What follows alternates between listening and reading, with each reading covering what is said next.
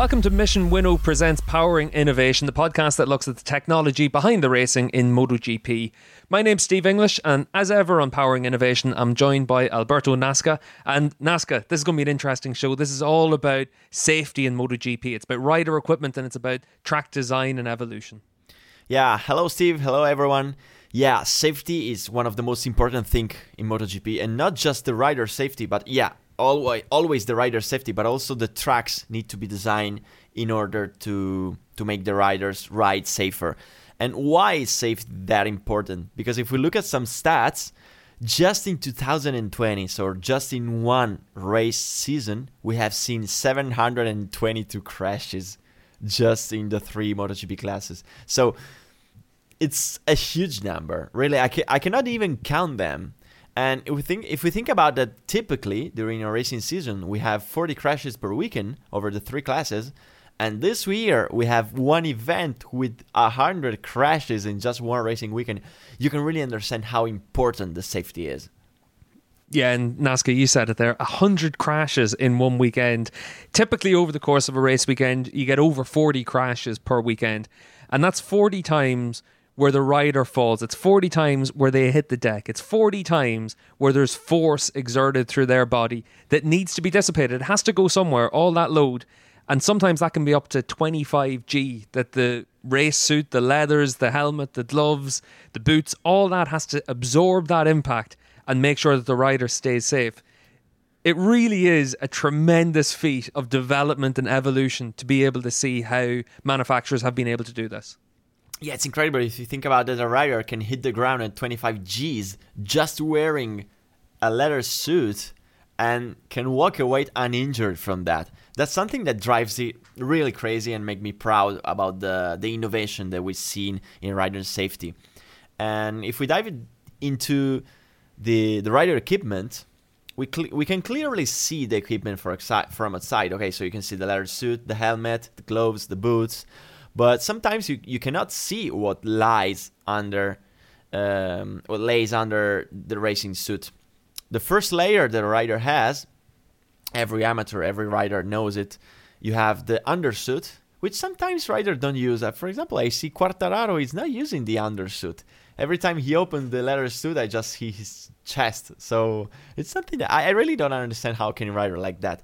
But the, one of the most important thing that you always need to wear and all our, our listeners that are listening to us guys remember also on the road always wear the back protector. That is one of the most important thing um, together with the helmet that can really save your life and can really save your back.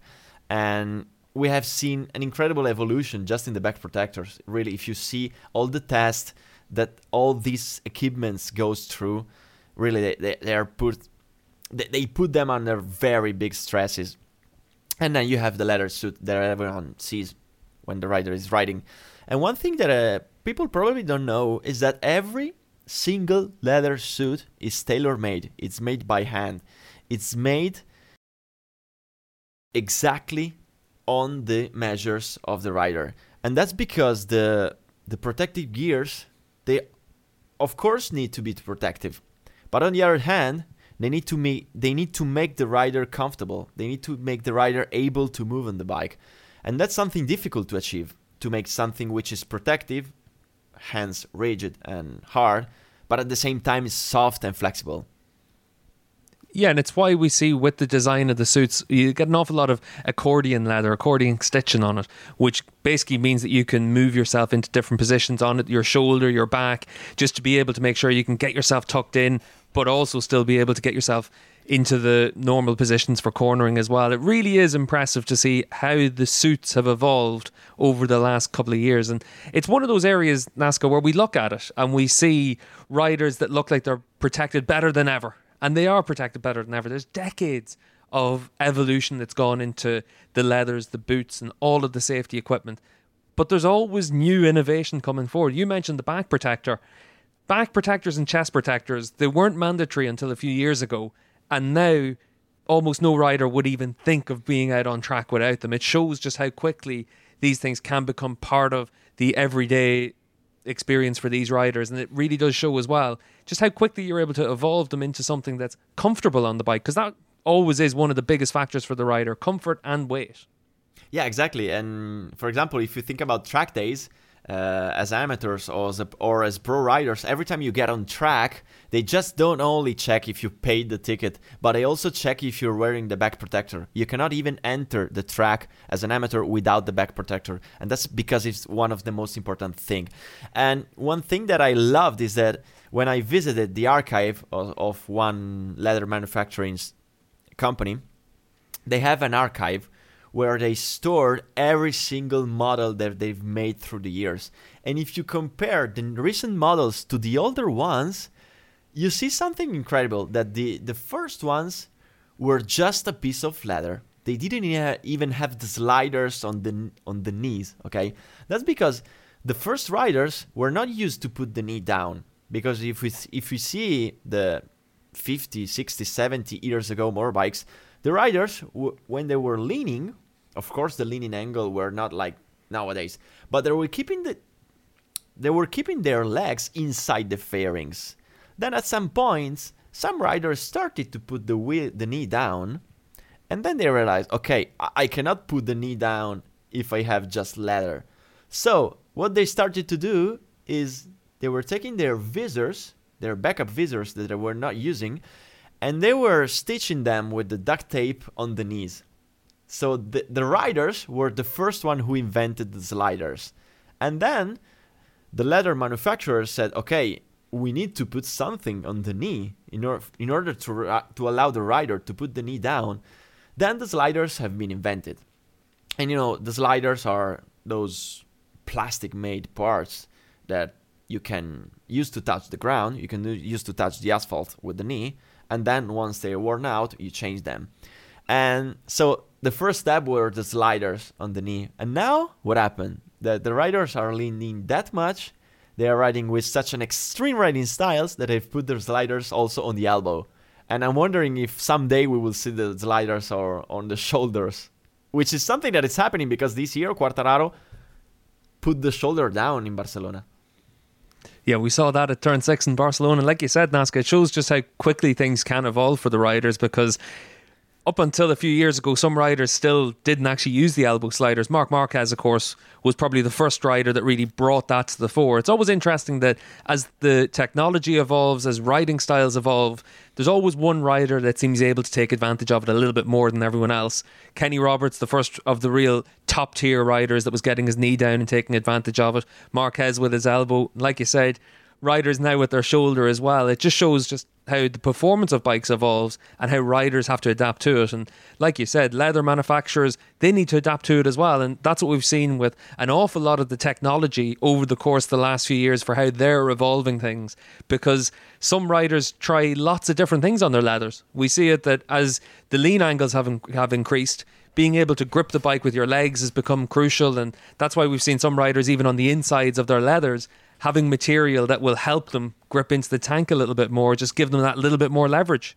Yeah, exactly. We started from suits made made just by leather, and now we have the grips on the knees. We have the la- the sliders on the knees and on the elbow. We also have some titanium plates that you can see on some leather suits. And the idea of these plates placed on the on the elbow, on the shoulder, on the joints is that the leather grips on the ground. Okay, so if the leather grips on the ground, it can slow you down. But the thing is that if your joint is gripping on the ground, you risk to start, start rolling on the ground. And if you start rolling, you can eventually break some bones. So some manufacturers decided to put some titanium plates on the joints because the titanium is metal and the metal does not have grip on the ground. And that's why sometimes you see sparks coming out of the riders when they crash. That's because of that titanium. So you can see how incredible the evolution was. And incredible evolution was also on the gloves and in the boots. At the beginning, the boots were made just by leather and the sole, while today we can find carbon, Kevlar, titanium, plastic, all those materials that are meant not just to protect from the impacts, but also from the distortion. Yeah, and I remember the first time I was on track and I got my knee down. It doesn't happen too often. Nasca, you're a lot better at riding than I am. But I remember, like you said, it surprised just how much friction there actually is. Because you look at it on TV and you see riders just gliding into corners and they look so graceful. But you really do dig in and you've got to make sure that the suits are able to withstand that and also really to allow the rider to maximize their performance. And that's what the key thing is with all of these elements of technology. And that's why you see, you mentioned gloves, Nasca. They've come on leaps and bounds over the course of the last 10, 15 years. And the biggest driving force for that is you need to obviously have comfort, you need to have feel, but you also need to protect the key elements of the hand, whether it's the knuckles or the small bones as well. And that's why you see the little finger and the fourth and the fourth finger tied together on uh, mm-hmm. the gloves. It's just to make sure that if you do crash, that your the fingers that have the least amount of muscle aren't going to be dragged around and they're not going to roll around and break each other. So it really is a case of just thinking in terms of how to improve safety at any level for these manufacturers, and it really is. It it's really interesting whenever you look at just all the marginal gains that are being made just to try and improve safety. And that's the biggest reason why we see riders' careers longer now. It's because all of these factors have just taken away some of the smaller injuries that riders can have. Because every time you crash, you're putting that force, you're putting that impact through your body, and it's easy to break a bone. But we just we're conditioned to expect riders to jump back up. We're conditioned to expect them not to be injured, and a lot of that comes from the technology that we see. Yeah, absolutely. And then you mentioned the gloves uh, with the with the last two fingers stitched together, and that was also thanks to the evolution of the braking system on the bikes. Because nowadays we see riders braking with just one finger or two fingers. Okay, so it made useless to use the last two fingers to brake. So they decided in some gloves to stitch them together for safety. And probably the glove is one of the most complex rider equipment part because one one day I saw how many parts made one glove and you know just one glove can be made of 80 parts. Can you imagine that? 80 parts. And I think that's one of the key things, Nasca, is just to see how they're all layered together. Because for a manufacturer, they've got so many different things to think about when it comes to even something as as small as a pair of gloves. Because they've got to make sure that they're ventilated, they've got to make sure that the knuckles are protected, they've got to make sure that the rider can still feel everything as well. So they tailor that specifically for each rider. So sometimes the tips of the fingers might be a little bit dense leather, a little bit less dense with the leather compared to other areas. Then they'll also have it where across the knuckles, that's where you tend to see the big plastic protection there to make sure that it can withstand the impact. And then in other areas, they really brace up the leather to try and make sure that if you slap down on the top of your hand, that it's protected or at the heel of the hand, there's more leather there because if you're sliding forwards, you'll have your hands in front and all of the friction will go through the bottom of your hand. So you don't want to make sure that there's enough leather there for the heat absorption so that you're not going to hurt a rider as well. So there really is an awful lot of technology and an awful lot of thought that goes into all the different elements of whether it's the leathers, whether it's the boots, whether it's the gloves, whether it's the helmet. Yeah, exactly. And the most interesting part of this is that all the things that we mentioned were some passive protective gears. But nowadays, we also see some active protective parts, which are now mandatory. They, they were not mandatory in the past, and now they are mandatory. We're talking about the airbag. The airbag system is something super technologically sophisticated. And sometimes we see the riders, and people always wonder what is the hump that they had on their back, on their leather suit. And usually people think that I, that it's meant to protect the rider, but it's not just protective. Actually, it's more aerodynamic. The main goal of the hump is the aerodynamic. But then at some point, they introduced the airbag, the airbag into the leather suits. So, all the electronics, the ECU and the airbag system is located in the hump. So that that became one of the main purpose of the hump. So the airbag system is quite like the car airbag where we have a bag which is filled by air, okay, which it's filled by some sort of tiny explosion, okay? There is a tiny explosion where this gas is released and it goes to inflate the the bag. And all of this is controlled electronically. So we have an ECU which is working at 1 kilohertz, which means it's evaluating, it's calculating the data from the sensors 1000 times per second. Can you can you imagine how precise it is? We have many gyroscopes, many sensors located in the ECU. And if the algorithm decides that you're having a bad crash, it activates the airbag and make it blow. And that's something that really prevented so many bones to be broken, especially in the area of the shoulders, the back, the ribs, and it also some somehow protects the neck because it doesn't actually protect directly the neck, but inflating the area around the neck allows the rider not to move the head too quickly. And that's a, an incredible evolution that we've seen.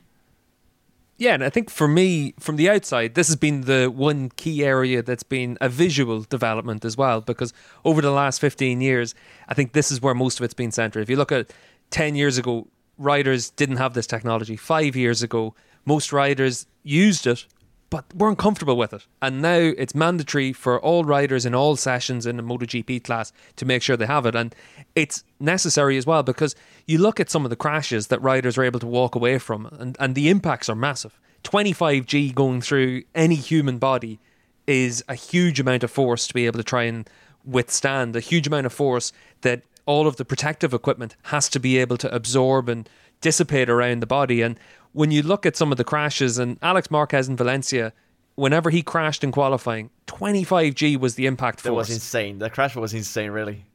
Absolutely crazy. But even crazier, he gets back on the bike during the session to go back out and qualify. And it shows just how much impact that these safety equipments can take. It shows just how good they are at being able to absorb the impact. And Nasca, you were mentioning there about just all of the calculations that go into determining whether or not to deploy an airbag.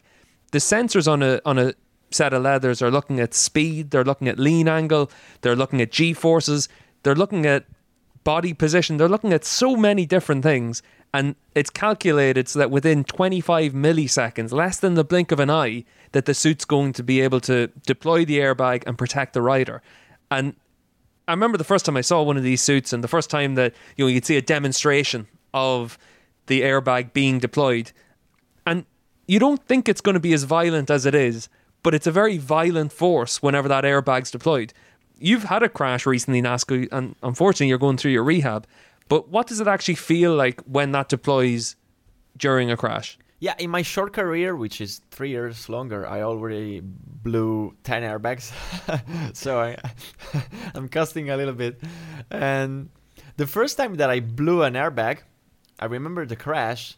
Um, it was a very violent crash on the ground. Okay, so yeah, one important thing is that the ECU determines whether to deploy or not the, the, airbag. So if you do a low side where you just lose the front and slide on the ground, it will not deploy the airbag, and that's important because it doesn't make sense to deploy the airbag in that situation. But if you have a high side or you just hit very hard the ground, it deploys, and it's complicated for the engineers to make the airbag in a such a way that it doesn't deploy accidentally. For example, if you go uphill and in Mugello, and the airbag determines wrongly that it needs to be deployed, you're gonna lose the race. Okay, so that's very important. And yeah, I remember that when I crashed, there was the the moment where I saw all the world upside down. Okay, and that's the moment where you start to think about, okay, I'm going to crash.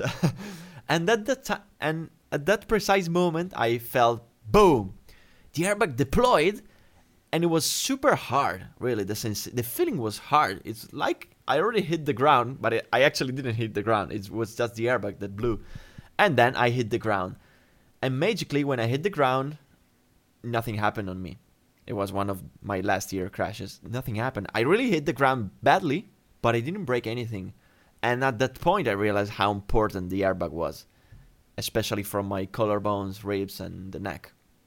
Yeah, and it's one of those areas where we see constant evolution as well because some riders have more protection than others. Some riders want to have it all the way down to their hips, whereas other riders just want to have it a little bit more in the upper body so that they're able to still feel a little bit more comfortable as they move around on the bike. So, size and the shape of a rider really determines how they feel about it. But these airbags, they have to be able to be deployed twice during a session in case a rider gets back onto the bike and goes back during the course of a race. So there is an awful lot of different technology that goes into them, but actually for this for the airbag to deflate is important as well because it has to deflate within 30 seconds that if the rider's back on the bike that they're able to be comfortable and move around naturally as well. So there's an awful lot that goes into it. Yeah, because sometimes it happens. For example, it happened to me that the airbag deploys, but you don't crash, and it's not a mistake. For example, once I had an, a high side where I fell back on the bike and I didn't crash, but the airbag, of course, deployed because I was upside down for for a second. And at that point, yeah, you, are just trying to move your arms like if if you have wings, just to to the to deflate, and then you can start to ride again. And yeah, the airbag probably is the most important evolution that we've seen in MotoGP racing. But I think that the most important safety equipment part is the helmet. Because, you know, you can break a bone and recover from that, but if you hit your head pretty hard, uh, it's going to be really dangerous. So we have seen an incredible evolution in the helmets, and today we see helmets that are not just protective, but are also aerodynamics. You can see some helmets with some specific shapes, some just some small spoilers that keep the head balanced of the rider, and that's something that really amazed me. Some of the newest helmets seems like superhero helmets. And if you look inside a helmet, the outside part, which is the hardest one, it's either made of fiberglass or carbon, also sometimes mixed with Kevlar. And then inside you have the Styrofoam, which is some kind of, of foam, which has the goal to, to absorb the impacts. And the test, the, the, the really the test that this helmet goes through are really, really stressing. Yeah, you've now got where there's a standardized form for helmets as well. And you've got the same homologation from all FIM championships. And that's been really important because it's been able to say that regardless of the brand you're using, it's going to be a safe helmet. So the impact testing for these is they're dropped from the from a standard height at a speed of roughly about 20 meters per second and the impact on that they need to be able to absorb that a number of times to be able to pass the homologation. So it really has been an area where we've seen big steps being made forward because this is something that especially with every sport now head injuries are becoming much more analyzed. They're being talked about an awful lot more. So for motorcycle racers it becomes even more important to make sure that you've got safe equipment on your head and having a standardized homologation definitely makes the biggest impact for that yeah, exactly. And if we if we talk about safety, one of the hardest thing to to to predict is how the rider is going to crash. And this is why it's so important to to make a proper track design because sometimes crashes are unpredictable because they can come from a rider contact to another rider or they can come from a failure that you have on the bike. So you have to predict how possibly the rider can crash. And that's why the design and the safety of the tracks nowadays are, are so important. And another thing that you need to consider is that cars and motorbikes are totally different. For example, cars prefer asphalt runways because when they go off track, if they have asphalt, they can recover the track and you know get back on, on track. While if the car goes on gravel, you probably need to, need to stop the session or to put out the safety car in order to rescue the car. While the motorbikes are quite different because if you crash, if you do a low side, if you have the asphalt, you're never gonna stop. You need the gravel in order to stop the rider. So the track design for those tracks that I use from both cars and motorbikes are really a tricky thing for designers. Yeah, and it's interesting when you talk to track designers about it because I talked to Jarno Zaffelli from Dromo, who does a lot of work with the FIA and the FIM. He's involved with tracks in Formula One and MotoGP, and I was asking him about where the similarities are and where the differences are. And what he said was, look, all tracks need to be able to host both championships. So you've got to make sure you're safe for cars and you're safe for bikes. And you've got to make sure that the FIA and the FIM work together to try and homologate things like curbs and runoffs and different things to be able to make sure that everything's as safe as possible. But he also talked about how circuit design has changed over the last 15 years. And uh, he wants to make it much more data driven so that you are able to actually simulate what's going to happen if there's a crash as opposed to what we had in the past where you were very reactive. If there was a bad crash suddenly there'd be tire barriers that were put up to make sure that a rider couldn't reach them and have an impact with a wall. Whereas he wants to make sure that those kind of things happen long before that as well. So you want to try and make sure that you're able to model everything really accurately to try and simulate these accidents. And that's where we've seen one of the biggest steps forward and one of the biggest areas of innovation in track design is that instead of it being almost like a two dimensional map, you're now into 3D modeling where you're able to use actual data from full sessions in MotoGP because he'll be able to talk to teams and they give him access to the telemetry to be able to say things like, well, this is the speed, this is the force, this is the the G force, the acceleration that you have at this time, and he's then able to put that into his modeling tools to be able to generate a full 3D model of the circuit and simulate what's going to happen with an accident. And if you're able to do that, you're then able to make data driven decisions to make circuits as safe as possible, as opposed to being very reactive to it and just trying to understand in your own head what's going to happen and then make the changes. And that's probably been the biggest area of improvement and innovation that we've seen for circuit design. Yeah, exactly. So a proper design track not only improves safety, but it also improves the, the economy of the track. For example, making safer tracks allow the organization to use less marshals because if you design the track properly, you can use less marshals on track. And it allows sometimes the circuits to save over 10,000 euros per event and also risk less people because you know, for a, marsh- for a marshal, it's still a risky job to do because staying to the track side where the riders are going at 350 kilometers an hour, uh, it's always a, quite a risk for them. So using less people also reduces the risks and so it's what's important to do is to design the proper runways but also design the proper uh, ground. So for example one thing that got removed recently in the last years was the astroturf which is those kind of synthetic grass that probably was the same synthetic grass synthetic ground that they use on the football field. I mean the small field where you play five versus five. And it got removed because when they used it in the in the green parts that we see now, okay, the forbidden parts to go, which is painted now.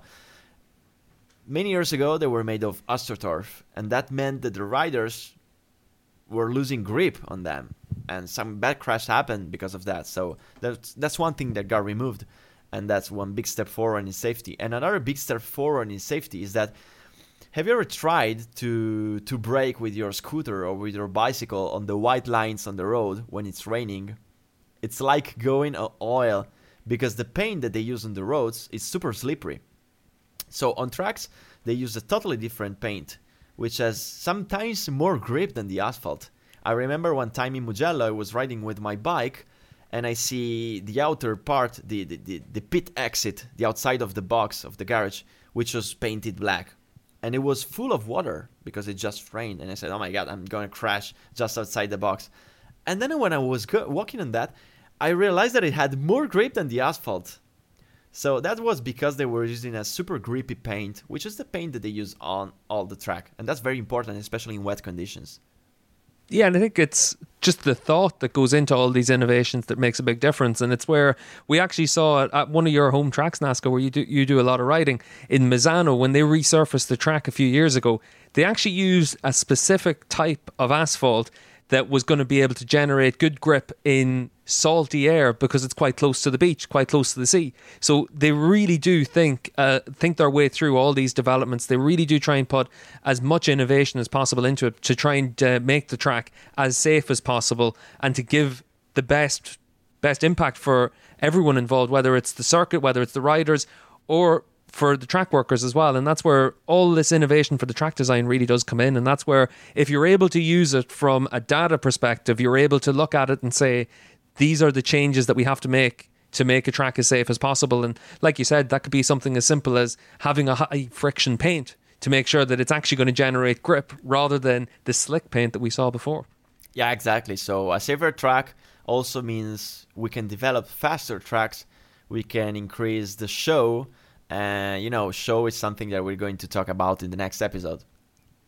Yeah, we're going to look at what goes into creating a TV broadcast in MotoGP as well. So another area where constant evolution takes place, constant innovation, and that's what this podcast is all about. It's about looking at the innovation behind the racing in MotoGP and Nasca. This has been a really good look at what we see on the safety side of racing, whether it's from the leathers, the helmets, or indeed just how they design and develop a racetrack. So thanks for joining us on the show. Thank you, Steve, for joining me in this wonderful podcast. Thank you, MotoGP, for hosting this wonderful show about innovation because looking inside the, MotoGP racing, looking inside the, the innovation really truly amazes me every time I see a MotoGP race.